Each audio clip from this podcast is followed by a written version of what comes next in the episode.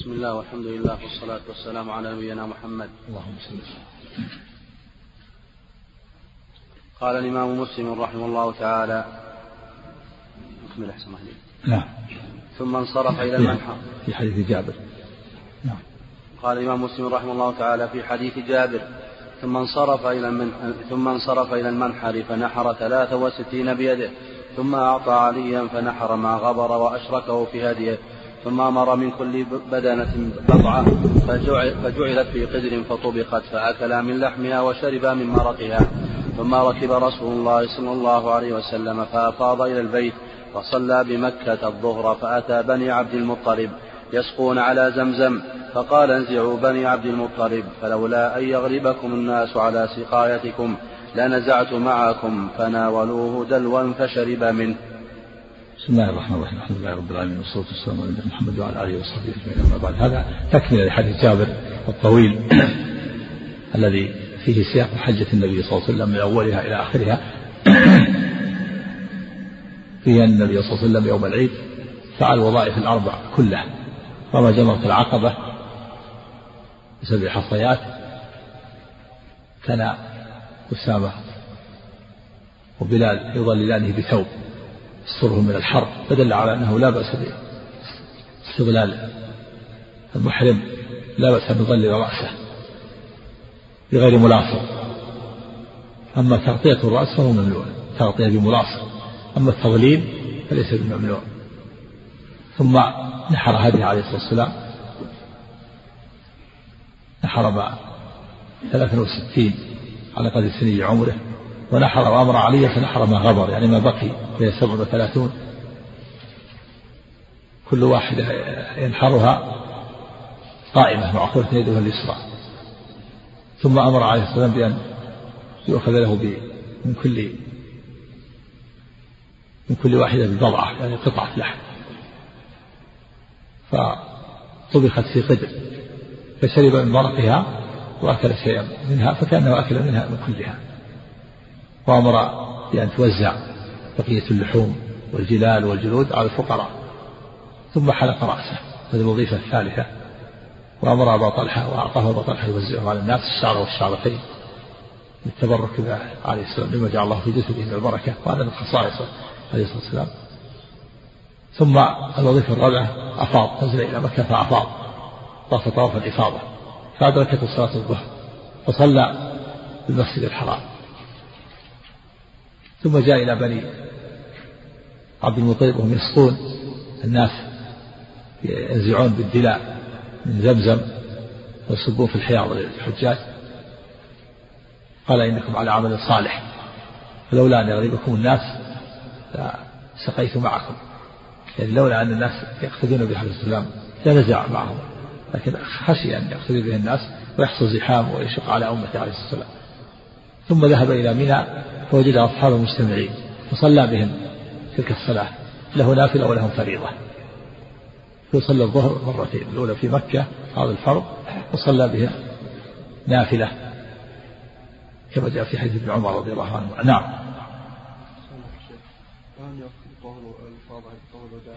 نعم. طواف الإفاضة الأفضل يكون يوم العيد إن تيسر.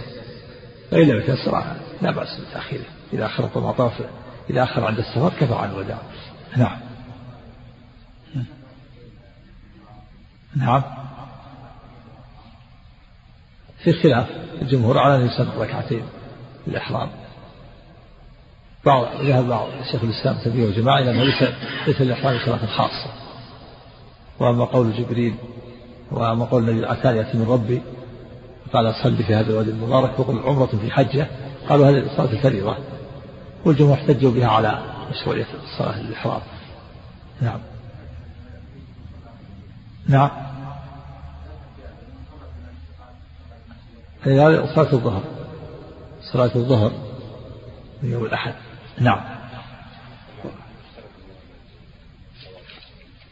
لا تستحب. الموالاة بين الأشواط. بين الأشواط الطواف نعم. لا بد منها. وأشواط السعي في خلاف أيضا أقل. أما الموالاة بين السعي والطواف هذا مستحب. نعم. وحدثنا عمر بن حفص بن غياث قال حدثنا أبي قال حدثنا جعفر بن محمد قال حدثني قال حدثني أبي قال أتيت جابر بن عبد الله رضي الله عنهما فسألته عن حجة رسول الله صلى الله عليه وسلم وساق الحديث بنحو حديث بنحو حديث حاتم بن إسماعيل وزاد في الحديث وكانت العرب يدفع بهم أبو سيارة يدفع, أبو يدفع بهم أبو سيارة على حمار عرين. فلما جاء فلما أجاز رسول الله صلى الله عليه وسلم من المزدلفة للمشعر الحرام لم تشك قريش أنه سيقتصر عليه ويكون منزله ثم ويكون منزله ثم.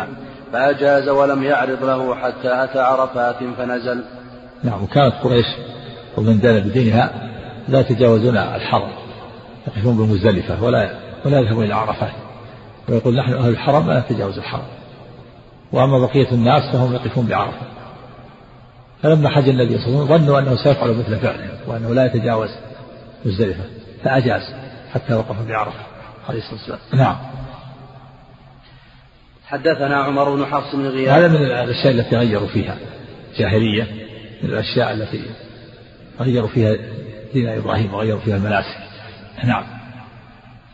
حدثنا عمر بن حفص بن غياث قال حدثنا قال حدثنا أبي عن جعفر قال حدثني أبي عن جابر في حديثه في حديثه ذلك أن رسول الله صلى الله عليه وسلم قال نحرتها هنا ومنى كلها منحر فانحروا في رحالكم ووقفتها هنا وعرفة كلها موقف ووقفتها هنا وجمع كلها موقف.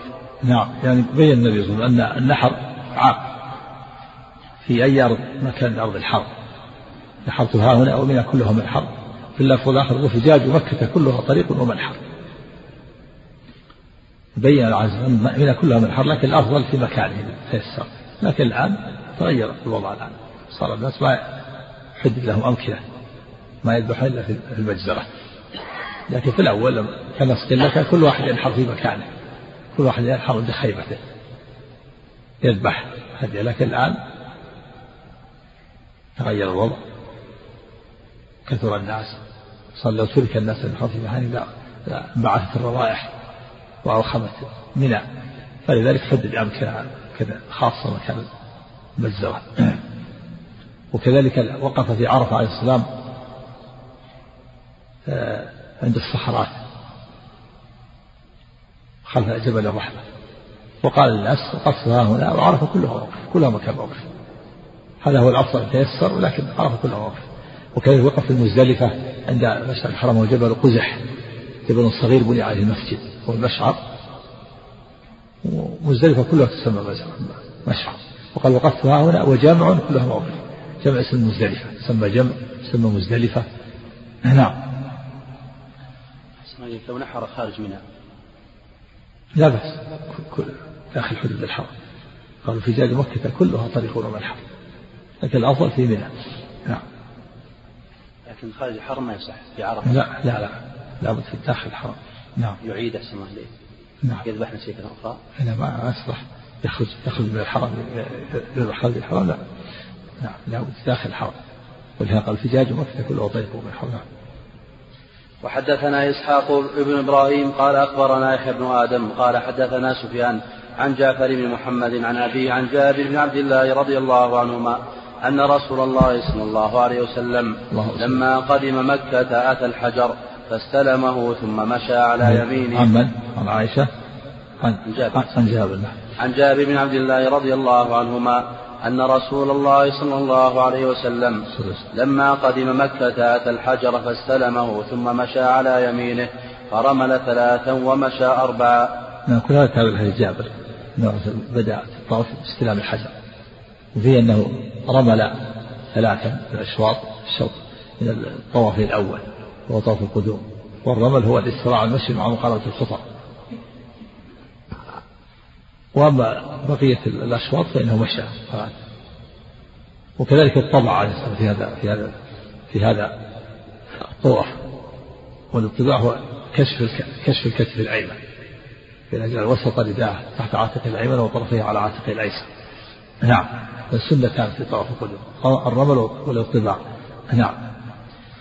حدثنا يحيى بن يحيى قال أخبرنا أبو معاوية عن هشام بن عروة عن أبيه عن عائشة رضي الله عنها قال انتهى حديث جابر. قال حديث عائشة. نعم. عن عائشة رضي الله عنها قالت كانت قري كان قريش ومن دان دينها يقفون بالمزدلفة وكانوا يسمون الحمص وكان سائر. العرب يسمون الحمص. التسكين نعم. وكانوا يسمون الحمص. وكان سائر العرب يقفون بعرفة فلما جاء الإسلام أمر الله عز وجل نبيه صلى الله عليه وسلم أن يأتي عرفات فيقف بها ثم يفيض منها. نعم وهذا من جهلهم كان ومن الأشياء التي غيروا بها دين إبراهيم. كان قريش ومن دان دين يسمون الحمص ولا يتجاوزون الحرم. يقفون بالمزدلفة والناس يقفون بعرفة. حتى جاء الإسلام فأمر الله نبيه أن يقف بعرفة ثم أفيضوا من حيث أفاض الناس. نعم.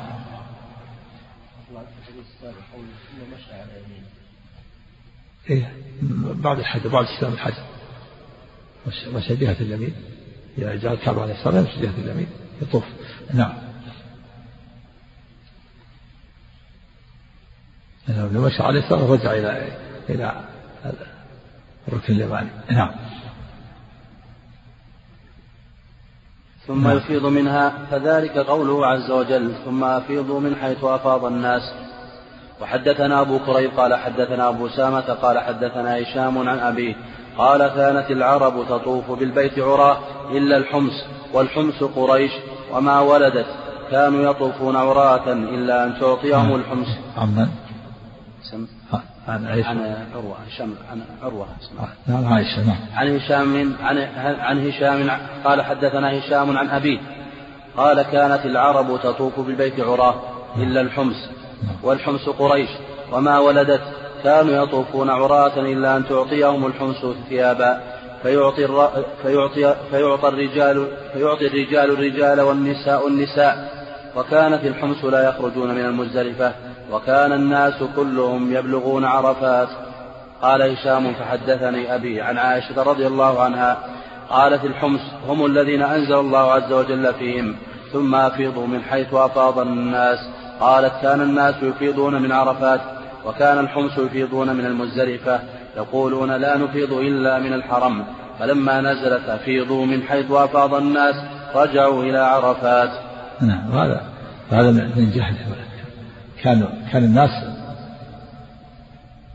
لا يطوفون بالبيت القادمون بثيابهم يزعمون أن الثياب التي جاءوا فيها عصر الله فيها فلا يطوفون بها يخلعونها فتصدق عليهم أهل مكة يعطونهم ثياب يطوفون بها الرجال يعطى الرجال والنساء والنساء يطوفون بها.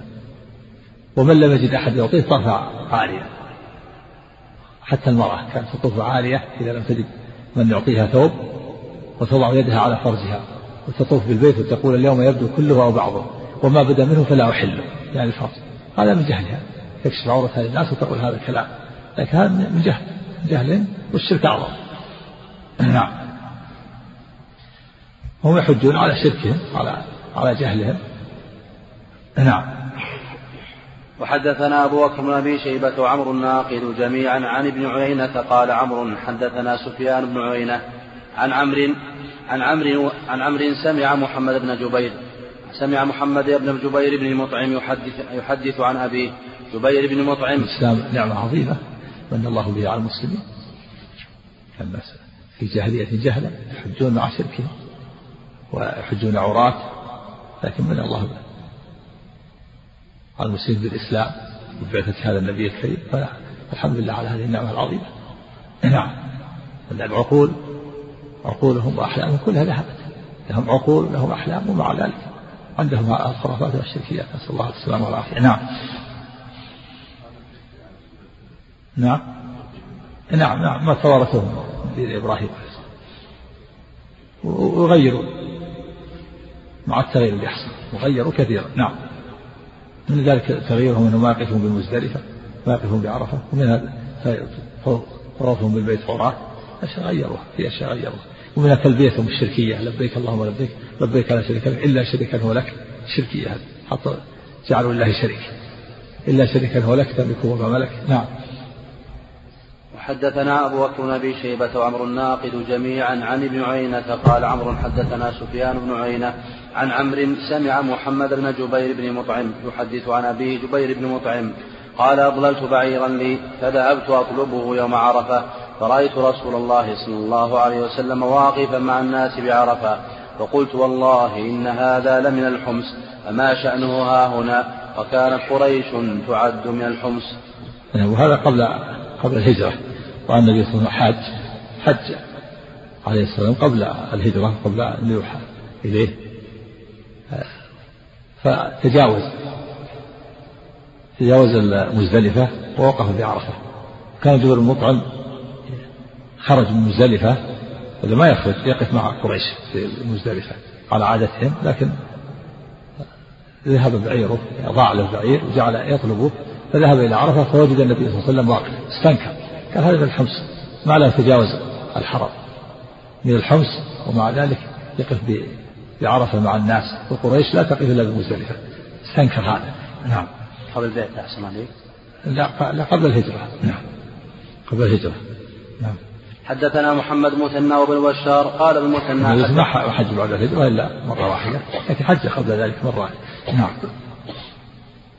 نعم. يعني بعد ما أوحي إليه أحسن الله نعم قبل حج على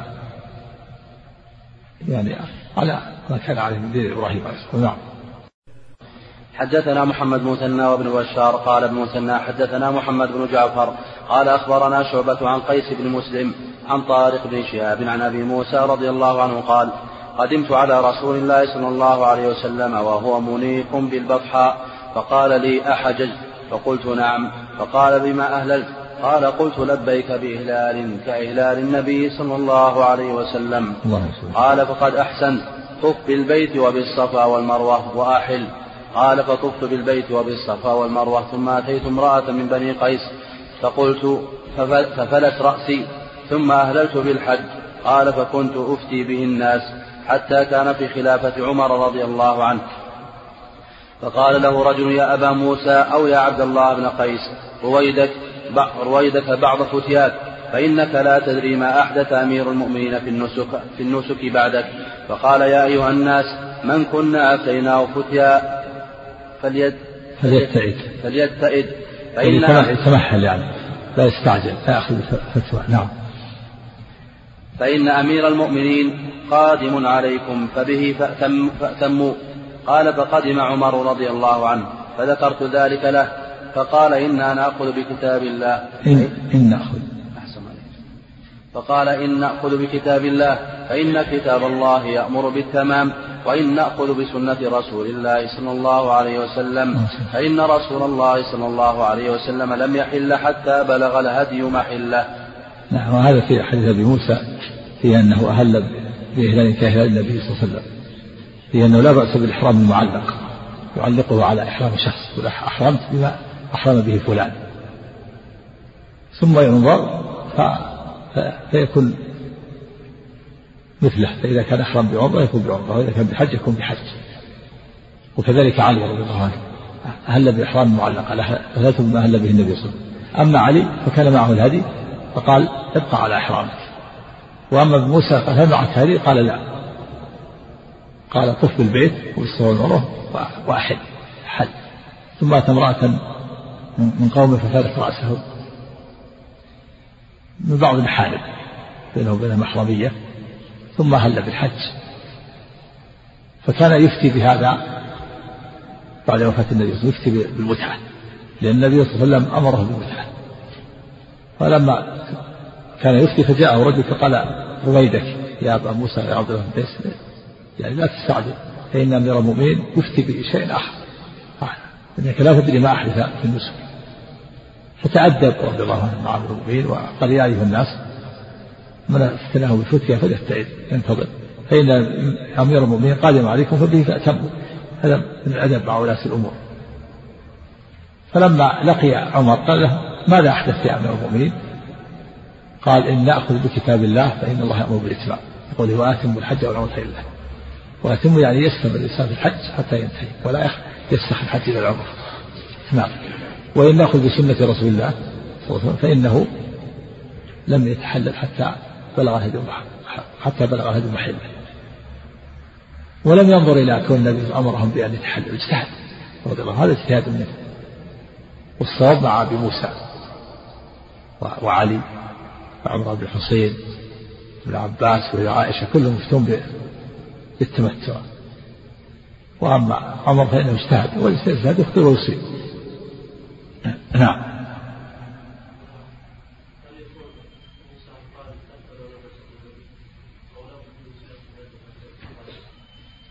لا له مخير له أن يقل ولا يستقل هذا. مخير عند الجمهور مخير ساكت ثلاثة. بالعمرة والتمتع والقران والإفراد. إلا ابن عباس يرى أنه إذا لم يستقل هذه يجب عليه يتحلل. فليس له نعم.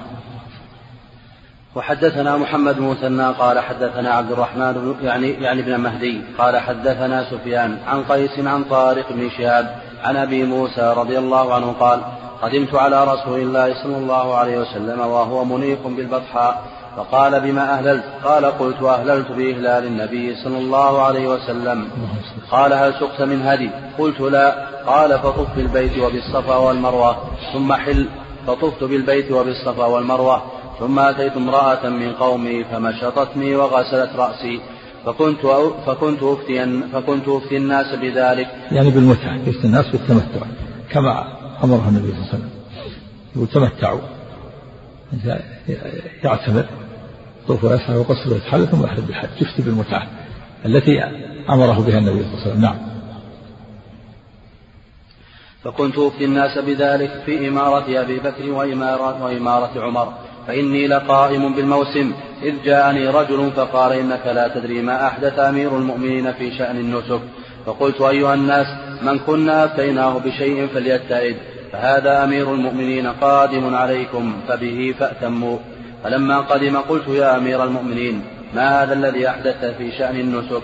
قال إن نأخذ بكتاب الله فإن الله عز وجل قال وأتموا الحج والعمرة لله. وإن نأخذ بسنة وإن نأخذ بسنة نبينا عليه الصلاة والسلام فإن النبي صلى الله عليه وسلم لم يحل حتى نحر الهدي. نعم. وحدثني إسحاق بن منصور وعبد بن حميد قال أخبرنا جعفر بن عون قال أخبرنا أبو عميس عن قيس بن مسلم عن طارق بن شهاب عن أبي موسى رضي الله عنه قال كان رسول الله صلى الله عليه وسلم بعثني إلى اليمن قال فوافقته في العام الذي حج فيه فقال لي رسول الله صلى الله عليه وسلم يا أبا موسى كيف قلت حين أحرمت؟ قال قلت لبيك إهلالا كإهلال النبي صلى الله عليه وسلم. يعني معلق علقه بإهلال النبي صلى الله عليه وسلم. نعم. فقال هل سقت هديا؟ فقلت لا. قال فانطلق فطف بالبيت وبين الصفا والمروة ثم أحل. أفتاه بالمتعة ولذلك صار يفتي به. نعم. ثم ساق الحديث بمثل حديث شعبة وسفيان. وحدثنا محمد بن مثنى وابن بشار قال ابن مثنى حدثنا محمد بن جعفر قال حدثنا شعبة عن الحكم عن عمارة بن عمير عن إبراهيم بن مو...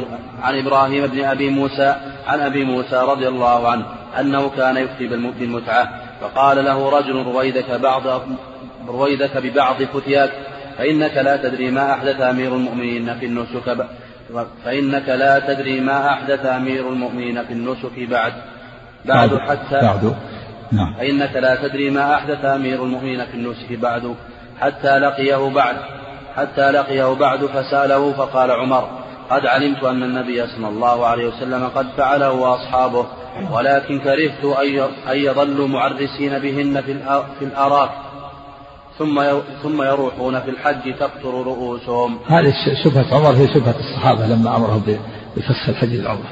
قال يا رسول الله يذهب أحدنا إلى منى وذكره يقطر منيا يعني تحللنا أو جاء معنا النساء. وعمر رضي الله عنه قال قد علمت أن النبي صلى الله عليه وسلم أمر بالمتعة ولكن كرهت. دل على أن النهي للكراهة لا للتحريم من باب الأدب يعني. وينهاهم عن المتعة لا للتحريم لكن من باب الأدب. يرى أن هذا الأدب والأفضلية والأولى اجتهادا منه. ولهذا قال قد, علمت أن أن النبي أمر بذلك وأننا فعلناه. قد علمت النبي أمر بالمتعة وفعلها لكن كره. هذا يدل على النهي للكراهة لا يتحرم ما يمنعه من باب الكراهة. كرهت أن يتحلل ويتحلل ثم يجامع امرأته ثم يحرم بالحج ويذهب إلى منى يقتل رأسه. يعني إنه يكون حديث عهد بالتحلل. والصحابة نفس الشبهة. الصحابة لما أمرهم النبي صلى الله عليه وسلم بأن يتحللوا قالوا يا رسول الله كيف يذهب أحدنا إلى منى وذكره يقطر منيا؟ نفس الشبهة. شبهة عمر هي شبهة الصحابة. ثم أيضا قال فيه بيان ان ان عمر قال أنا علمت هذا وأن النبي امرنا بالمتعه ولكن كره يعني دل على أنه باب الاجتهاد. يعني كره يعني نهاهم عن عن المتعه من باب الأدب والتنزيل لا التحريم. اجتهادا منه رضي الله عنه. ولكن الصواب مع مع من افتى بالمتعه نبي موسى وعلي وابن عباس وعمران بن حسين وعائشة وجماعة كلهم يفتون بالمتعه نعم. يعني اجتهاد يقول حتى لا ما يهجر يقول حتى يظل هذا البيت يعني الناس يترددون. هذا بحج وهذا بعمرة لا يزال هذا البيت حج ويعتبر. اجتهادا نعم. نعم كل.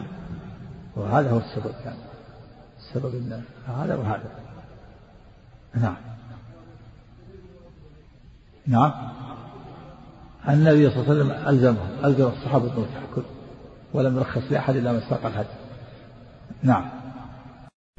حدثنا محمد مثنى وابن بشار قال المثنى حدثنا محمد بن جعفر قال حدثنا شعبة عن قتادة قال قال عبد الله بن شقيق كان عثمان ينهى عن المتعة وكان علي يأمر بها فقال عثمان لعلي كلمة ثم قال علي لقد علمت أنا قد تمتعنا مع رسول الله صلى الله عليه وسلم فقال أجل ولكننا كنا خائفين. نعم هذا كذلك عثمان رضي الله عنه كان كالشيخين ابي بكر وعمر ينهى عن المتعة كل الخلفاء الثلاثة اجتهدوا ينهى لا نهي تحريم لكن نهي تنزيه من باب الأدب. اجتهاد حتى لا يظل هذا البيت يحج ويعتمر. ويكون في وقت الحج يكون للحج والعمرة في وقت آخر. ثم هذا القول ولا كنا كنا خائفين هذه لفظة فيها في إشكال. لأن في حديث ما في خوف. ما في خوف إنما كان الخوف في عمرة القضية لكن عمرة القضية ما في متعة إشكال عليها الشارع الأبي الأبي موجود؟ نعم تكلم عليها. نعم. الخوف هنا ما ليس هناك خوف في حديث الوداع. نعم. نعم. من هم؟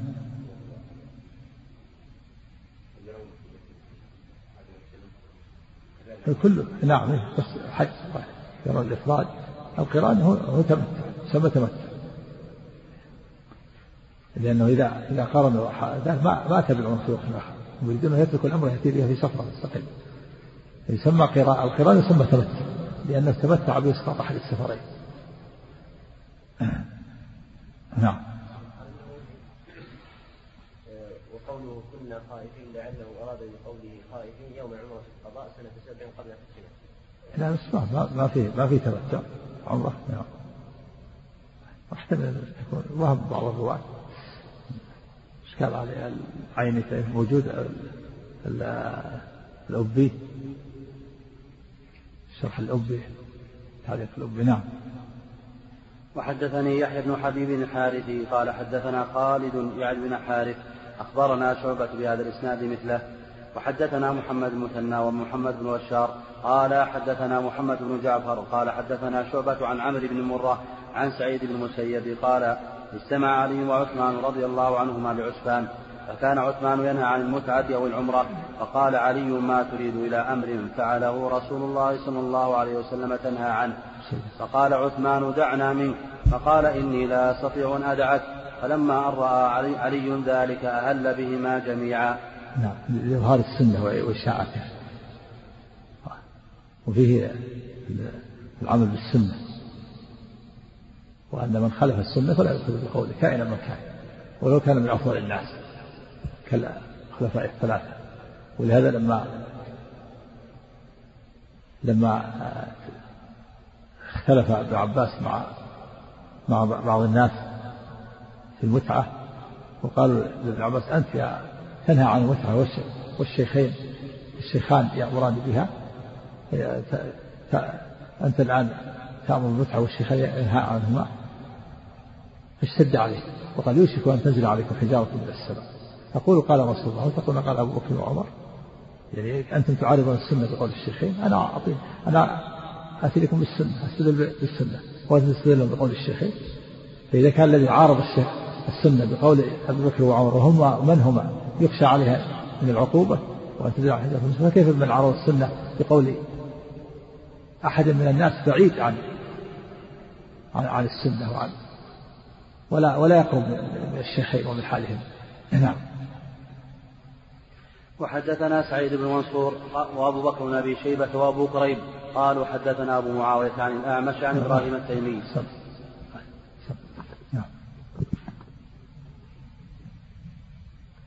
أحسن الله عليك وحدثنا سعيد بن منصور وأبو بكر بن أبي شيبة وأبو كريب قالوا حدثنا أبو معاوية عن الأعمش عن إبراهيم التيمي عن أبيه عن أبي ذر رضي الله عنه قال كانت المتعة في الحج لأصحاب محمد صلى الله عليه وسلم خاصة.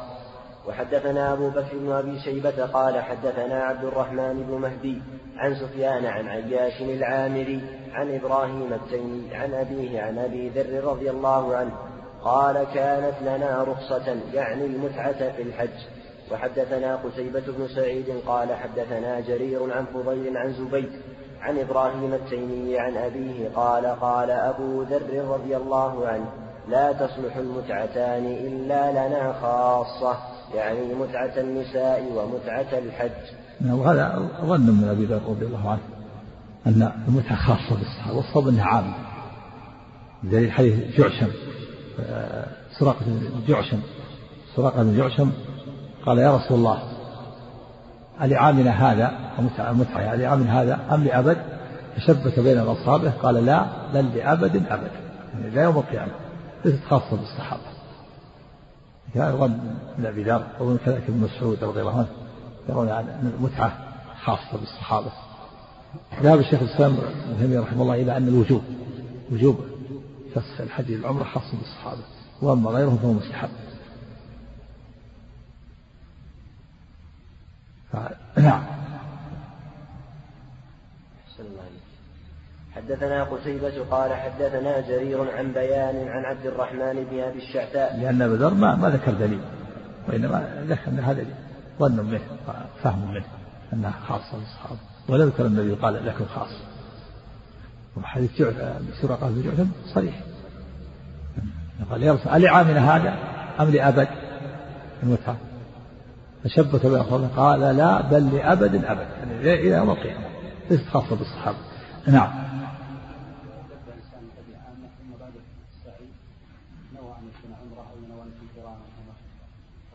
لا ولبى بإيش؟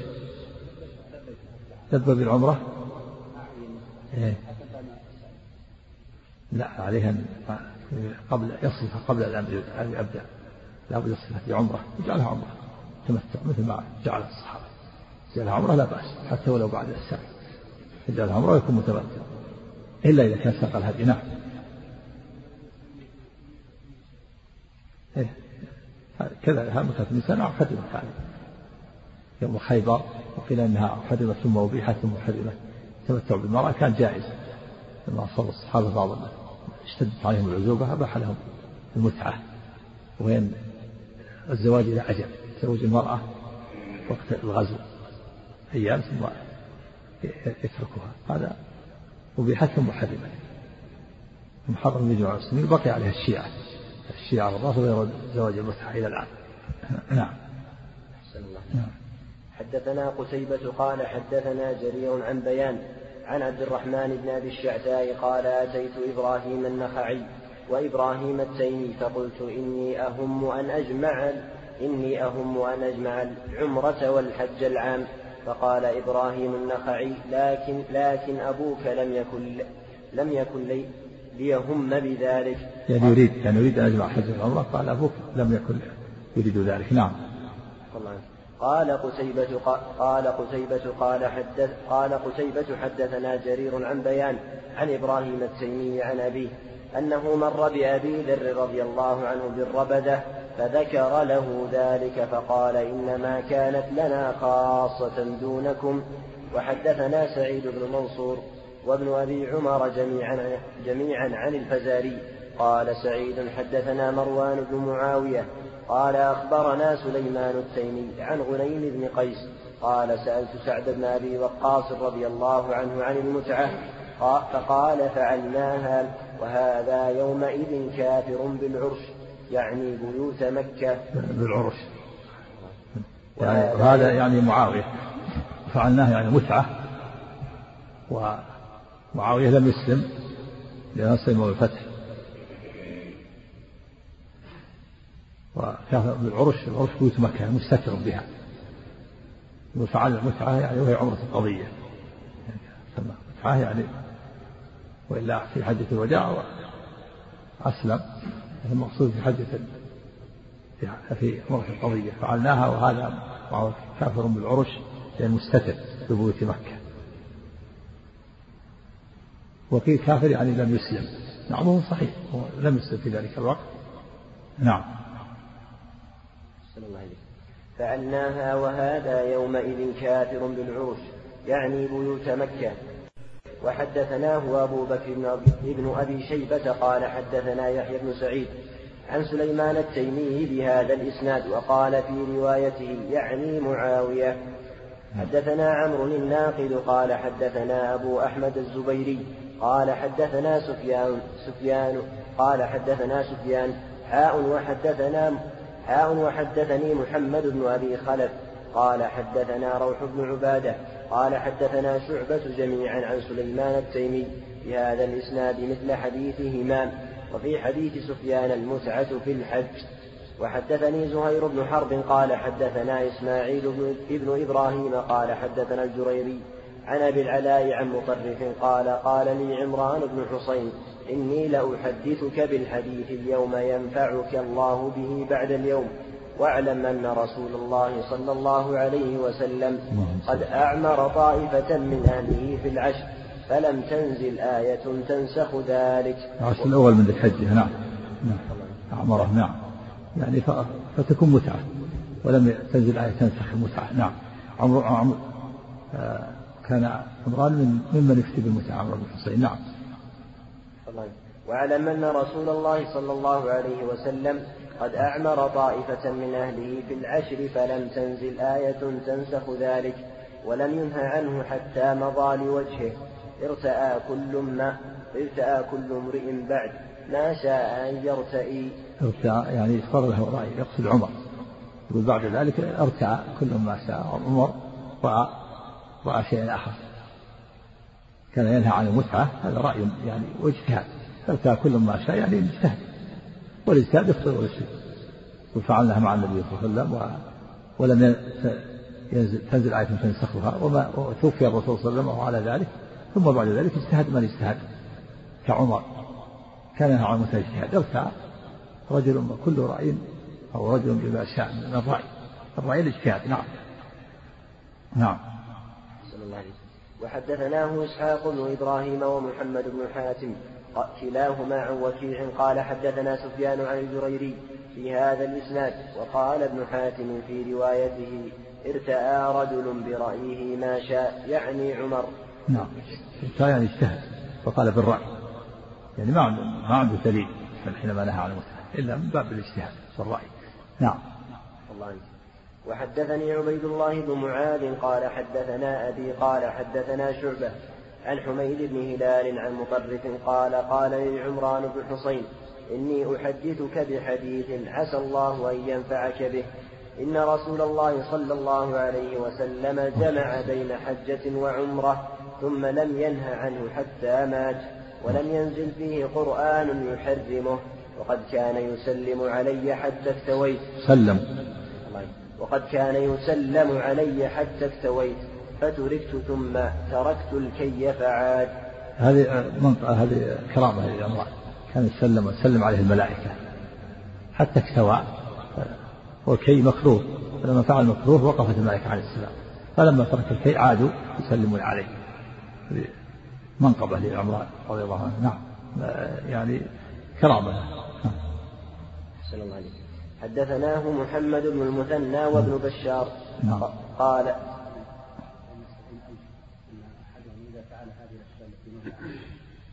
ثم رجع منها أو تركها. هل يرجع يدخل في سبيل إن شاء الله يرجع له. نعم. نعم.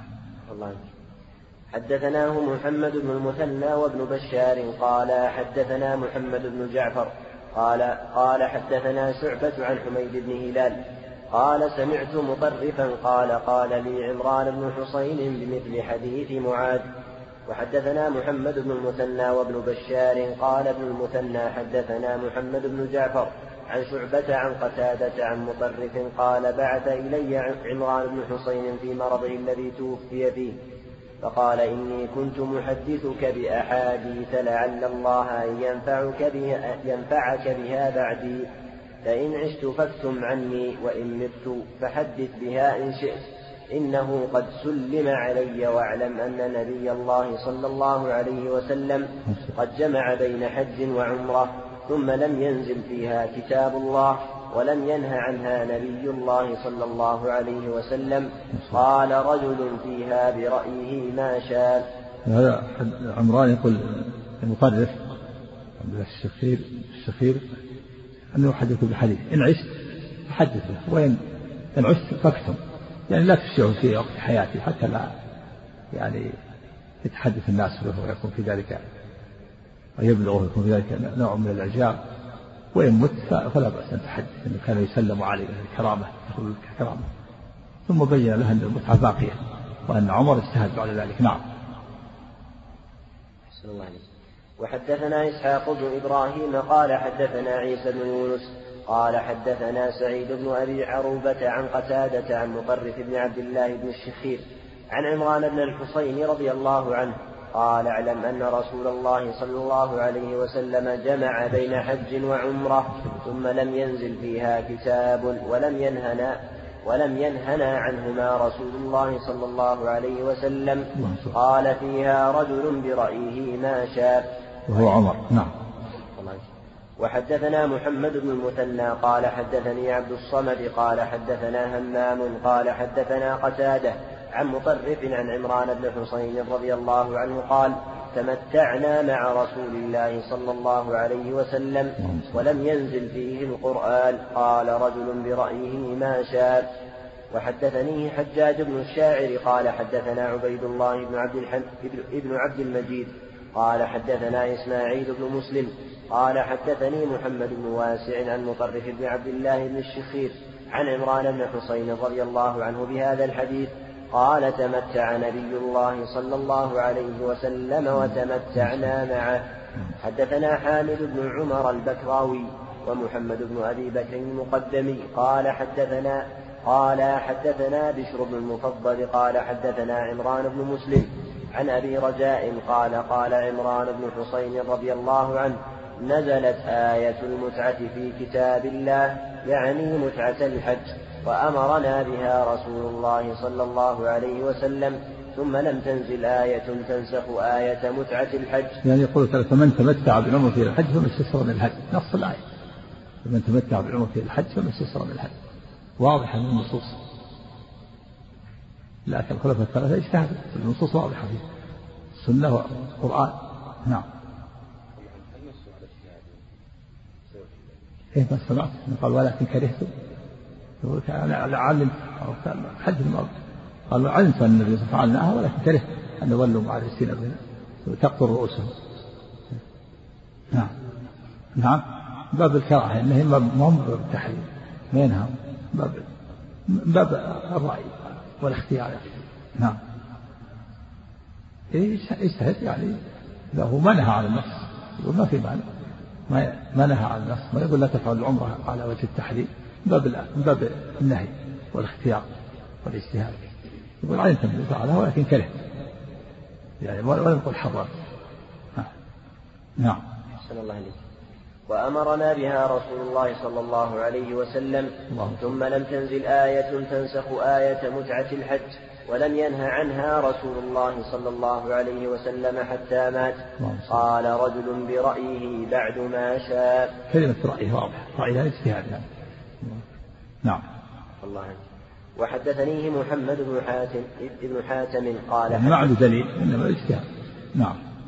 الله وحدثني محمد بن حاتم قال حدثنا يحيى بن سعيد عن عمران القصير قال حدثنا أبو رجاء عن عمران بن حصين بمثله غير أنه قال وفعلناها مع رسول الله صلى الله عليه وسلم ولم يقل وأمرنا بها. حدثني عبد الملك بن شعيب بن الليث قال حدثني أبي عن جدي قال حدثني عقيل بن خالد عن ابن شهاب عن, عن ابن شهاب عن سالم بن عبد الله أن عبد الله أن عبد الله بن عمر رضي الله عنهما قال تمتع رسول الله صلى الله عليه وسلم في حجة الوداع بالعمرة إلى الحج وأهدى فساق معه الهدي من ذي الحليفة وبدأ رسول الله صلى الله عليه وسلم فأهل بالعمرة ثم أهل بالحج وتمتع الناس مع رسول الله صلى الله عليه وسلم بالعمرة إلى الحج فكان من الناس من أهدى فساق الهدي ومنهم من لم يهدي. فلما قدم رسول الله صلى الله عليه وسلم مكة قال للناس من كان منكم أهدى فإنه لا يحل من شيء منه حتى يقضي حجه ولم ومن لم يكن منكم أهدى فليطف بالبيت وبالصفا والمروة وليقصر وليحلل وليحلل ثم ليهل بالحج وليهدي. فمن لم يجد هديا فليصم ثلاثة أيام في الحج وسبعة وسبعة إذا رجع إلى أهله. وطاف رسول الله صلى الله عليه وسلم حين قدم مكة فاستلم الركن أول شيء ثم خب ثلاثة أطواف من السبع ومشى. هذا هو الرمل وهذا ابن عمر يفتي من يفتي بذلك في أن من لم يجد الهدي صام عشرة أيام ثلاثة في الحج وسبعة إذا رجع. وفيه صريحا النبي صلى الله عليه وسلم أمرهم بالمتعة. نعم الأحاديث صريحة في هذا نعم. كان ابن عمر أيضا ممن يفتي بالمتعة نعم فاستلم الركن أول شيء ثم خب ثلاثة أطواف من السبع ومشى أربعة أطواف ثم ركع. وهذا طواف القدوم. خب يعني رمى. في أن ابن عمر لما قال له رجل وكان ابن عمر يفتي بالمتعة فقال له رجل إن أباك يفتي يفتي بالإفراد إفراد الحج. كيف أن تفتي بالعمرة؟ قال هل أنت مأمور بطاعة أبي أو بطاعة الله ورسوله؟ فقال بطاعة الله ورسوله. فسكت. هل يعني يعني بين له أن والده يفتي بالاجتهاد نعم. نعم.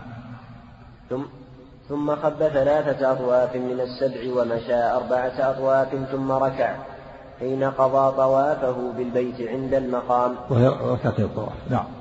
ثم ركع حين أحسن الله ثم ركع حين قضى طوافه بالبيت عند المقام ركعتين ثم سلم فانصرف فأتى الصفا فطاف بالصفا والمروة سبعة سبعة أطواف ثم لم يحلل من شيء حرم منه حتى قضى حجة. لأنه لأنه قد سقى الهدي عليه الصلاة والسلام. نعم. الله عليه ونحر هديه يوم النحر وأفاض فطاف بالبيت ثم حل من كل شيء حرم منه.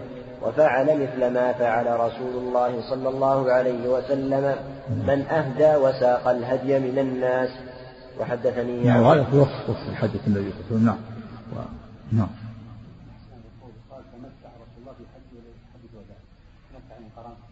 نعم. لأنه يدخل. يعني آه، القرآن يدخل في المتعة حيث أن تمتع بإسقاط أحد السفرين. والذي حل من عمرة يتمتع أيضا بالتحلل. نعم. هل كان من حجيج رضي الله عنهم ثلاثة حتى لا يفجر البيت؟ نعم من اجتهاده حتى لا يزال هذا البيت في حج ويعتمر. يعني يقول الناس إذا تمتعوا صار الناس لا يأتون بعد ذلك وصار العمار والعمار قليلا. نعم. الله عليك وحدثنيه عبد الملك بن شعيب بن الليث قال حدثني أبي عن جدي قال حدثني عقيل عن ابن شهاب عن عروة بن الزبير أن عائشة زوج النبي صلى الله عليه وسلم أخبرته عن رسول الله صلى الله عليه وسلم في تمتعه بالحج إلى العمرة وتمتع الناس معه بمثل الذي أخبرني سالم بن عبد الله عن عبد الله رضي الله عنه عن رسول الله صلى الله عليه وسلم. نعم وكانت عائشة من يفتي بالمتعة نعم. الله حدثنا يحيى بن يحيى قال قرأت على مالك عن نافع عن, عن عبد الله بن عمر رضي الله عنهما أن حفصة رضي الله عنهم زوج النبي صلى الله عليه وسلم قالت يا رسول الله ما شأن الناس حلوا ولم تحلل أنت من عمرتك؟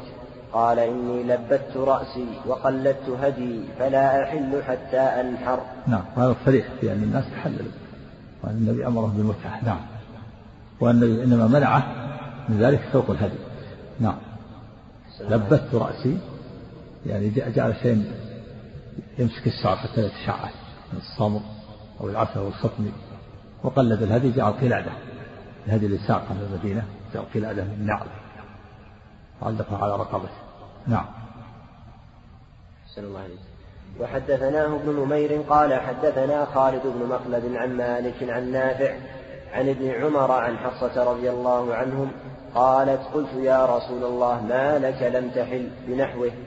حدثنا محمد بن المثنى قال حدثنا يحيى بن سعيد عن عبيد الله قال أخبرني نافع عن ابن عمر عن حفصة رضي الله عنهم قالت قلت للنبي صلى الله عليه وسلم ما شأن الناس حلوا ولم تحل من عمرتك.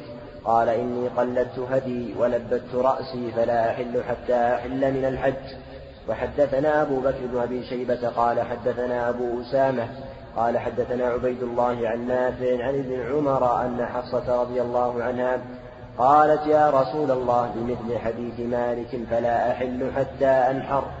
وحدثنا ابن أبي عمر قال حدثنا هشام بن سليمان المخزومي وعبد المجيد عن ابن جريج عن نافع عن, ابن عمر رضي الله عنهما قال حدثتني حفصة رضي الله عنها أن النبي صلى الله عليه وسلم أمر أزواجه أن يحللن عام حجة الوداع. قالت حفصة فقلت ما يمنعك أن تحل؟ قال إني لبت رأسي وقلدت هدي. فلا أحل فلا أحل حتى أنحر هدي. في أن زوج النبي صلى الله عليه وسلم يحللن لأنه متمتعات فيسقن الهدي. ويذبح النبي عنهن البقر. نعم. أحسن الله عليك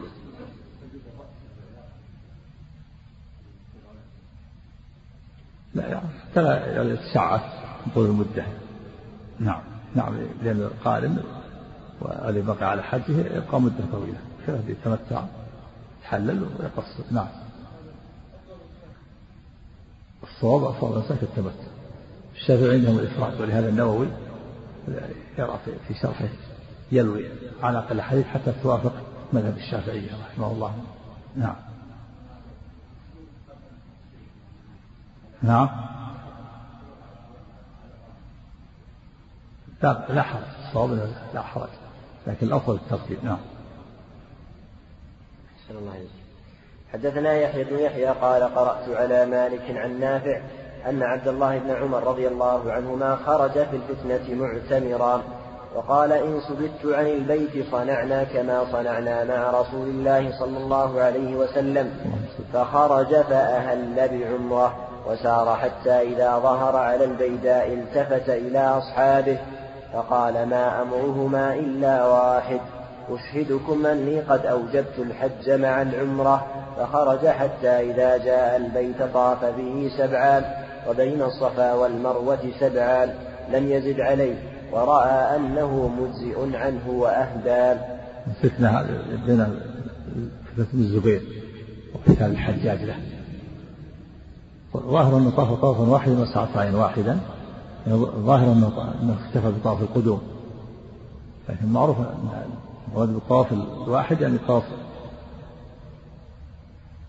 لا الحج طواف الفرض طواف الإفاضة. هذا هو الذي يكفي الحج والعمرة والطواف بين الصفا والمروة. ثم طواف القدوم على سنة. نعم.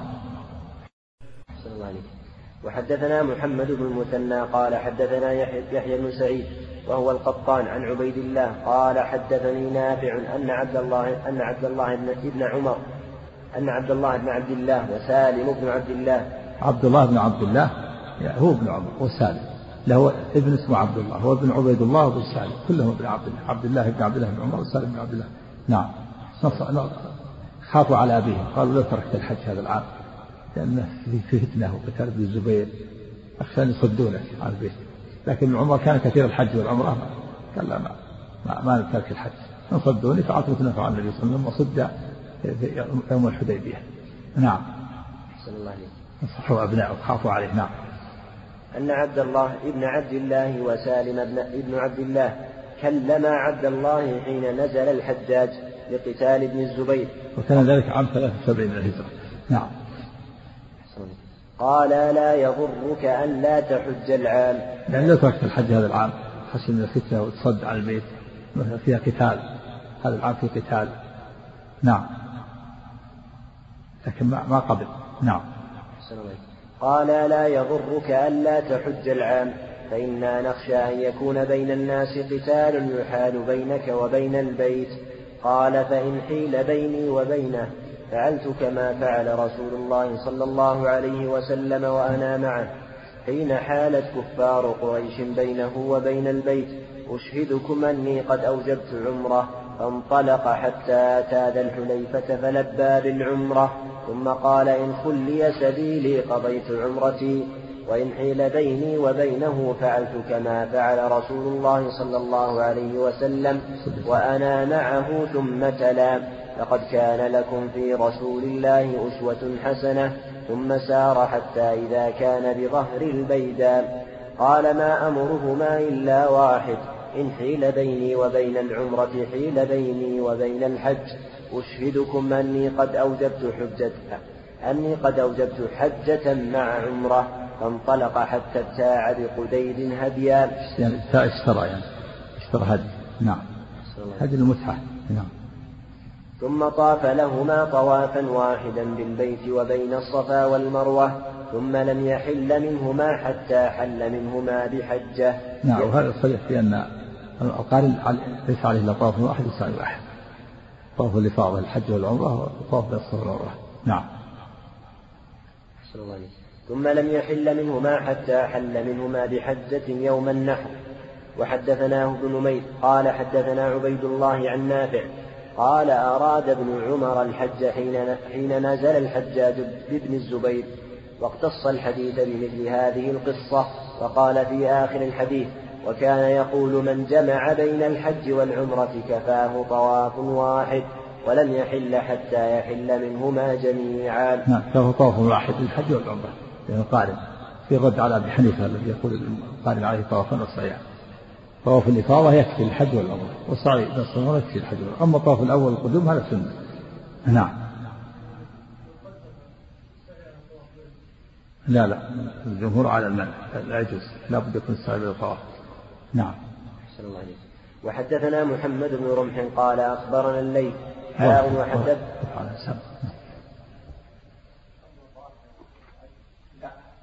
السعي لا بد يكون بعد الطواف.